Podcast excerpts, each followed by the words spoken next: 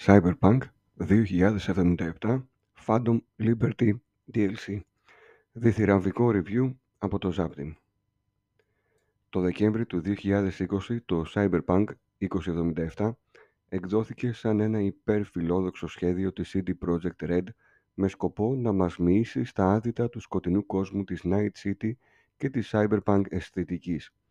Η ιστορία είναι γνωστή και χιλιοϊπωμένη, λιδωρία, καταδίκη, χλεβασμός, οργή και άλλα τόσα εξαιτίας του κάκιστου λανσαρίσματος στις κονσόλες κυρίως παλαιότερης γενιάς, τα πολλά δομικά και τεχνικά προβλήματα και το ανεκτέλεστο των υποσχέσεων. Επακολούθησαν refunds, δημόσιες απολογίες και πολλαπλά patches με την ε, στοχοπροσύλωση των δημιουργών στην επιβίωση του τίτλου. Τρία χρόνια μετέπειτα, το όραμα των προγραμματιστών του παιχνιδιού, οι οποίοι σε κανένα βαθμό δεν τα παράτησαν, και δεν το έκαψαν παρά την διεθνή gaming αποδοκιμασία, έρχεται να εκπληρωθεί σε μεγάλο βαθμό.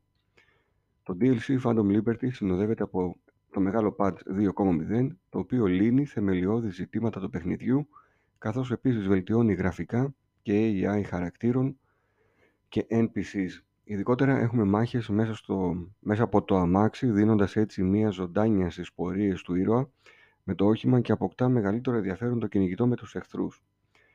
Οι αστυνομικοί αποκτούν επιτέλους ρόλο και αντιδρούν σε παραβάσεις και προκλήσεις. Τρομερή δυσκολία παρουσιάζουν οι ειδικές δυνάμεις της αστυνομίας, εχθροί άκρος δυσκολοκατάβλητοι, αλλά ενδιαφέροντες. Επιπροσθέτως, έχει αλλάξει προς το λειτουργικότερο ο τρόπος που αναπτύσσονται τα skills, επιτρέποντας τον παίχτη να χτίσει τον χαρακτήρα του όπως επιθυμεί και να πορευτεί στο παιχνίδι αναλόγως. Αυτό πλέον είναι άκρο σημαντικό αφού εμβαθύνει περαιτέρω τον τρόπο που ο παίχτης μπορεί να πολεμήσει είτε ως χακεράς ή netrunner, είτε ως ninja, είτε stealth, είτε με το δίκανο στο χέρι και βαράτε στο ψαχνό άνευ διακρίσεων. Ο ορισμός του fan to play, δίνοντας τη δυνατότητα στο γούστο κάθε παίχτη να προσαρμόσει και τον τρόπο παιχνιδιού του, αφαιρώντας οποιαδήποτε υπόνοια μονοδιάστατης πορείας. Συνάμα, έχουμε μια μεγάλη βελτίωση στα γραφικά, κάνοντας το ήδη όμορφο παιχνίδι ακόμη εντυπωσιακότερο, ειδικά σε δυνατά PC και κονσόλες, όπου και το αποτέλεσμα είναι χάρμα οφθαλμών. Επί του DLC, η σύντομη και περιεκτική ετοιμιγορία θα ήταν μία, αριστουργηματικό. Μία νέα καλοσχεδιασμένη περιοχή, η Dog City, κάνει την εμφάνισή της ως επιπρόσθετο τμήμα της ήδη γνωστής από το main page, από το main game Pacific Region. Τα γραφικά ακόμα και για το αδύναμο μηχανηματάκι Series S είναι άκρως ικανοποιητικά. Νέος σχεδιασμός κτηρίων με έμφαση στο ύψος αναβλύζει την ατμόσφαιρα καταστροφής και παρακμής που οι προγραμματιστές ήθελαν να δώσουν στο νέο τμήμα του χάρτη. Παράλληλα, θα συναντήσουμε και νέο σχεδιασμό στους NPCs καθώς και στις συμμορίες που λιμένονται τα σοκάκια και τα υπόγεια της πόλης. Η διάρκεια της κύριας ιστορίας είναι κοντά στις 20 ώρες, με τις παράλληλες δραστηριότητες να ανεβάζουν το χρονικό πλαίσιο στις 30 αρκετά χορταστικό συνεπώς. Την εμφάνισή του ως βασικός χαρακτήρας κάνει ο γνωστός Βρετανός ηθοποιός Ίδρυς Έλμπα με μια μεστή και στιβαρή απόδοση του ρόλου του. Δεν λείπει φυσικά ο αγαπητός Κιάνου Ρίβς που έτσι μία φορά δίνει ρεσιτάλ υποκριτικής και ξυπνά όμορφες αναμνήσεις από τους οξείς και πάντα με πολιτικό στιγματισμό διαλόγους που είχε ο παίχτης και στο κυρίως παιχνίδι μαζί του. Το story είναι άκρος ενδιαφέρον και θα κρατήσει την αγωνία του gamer άσβεστη μέχρι το τέλος, δένοντάς τον με τους υπόλοιπους βασικούς χαρακτήρες.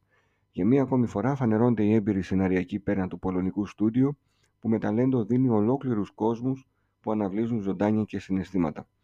Δεν δύναται να παραλείψουμε βεβαίως το γεγονός που αποτελεί σήμα κατά τεθέν στα παιχνίδια της CD Projekt Red. Οι αποφάσεις του ήρωα παίζουν σημαντικότατο ρόλο, ζωτική σημασία για το φινάλε, που μεταβάλλεται κάθε φορά με βάση τις αποφάσεις που θα λάβουμε εξού και τα πολλαπλά τέλη. Η επίγευση βέβαια σε όλα είναι ως επιτοπλίστο γλυκό πικρή, δημιουργώντας πάντα την αμφιβολία στο παίχτη για το αν αποφάσισε σωστά. Ο Γκέραλτ από τη Ρίβια, ο γνωστός μας Witcher, τόσο στα βιβλία και τα παιχνίδια όσο και στη σειρά, συνήθιζε να λέει ότι μεταξύ δύο κακών επιλέγουμε το μικρότερο κακό.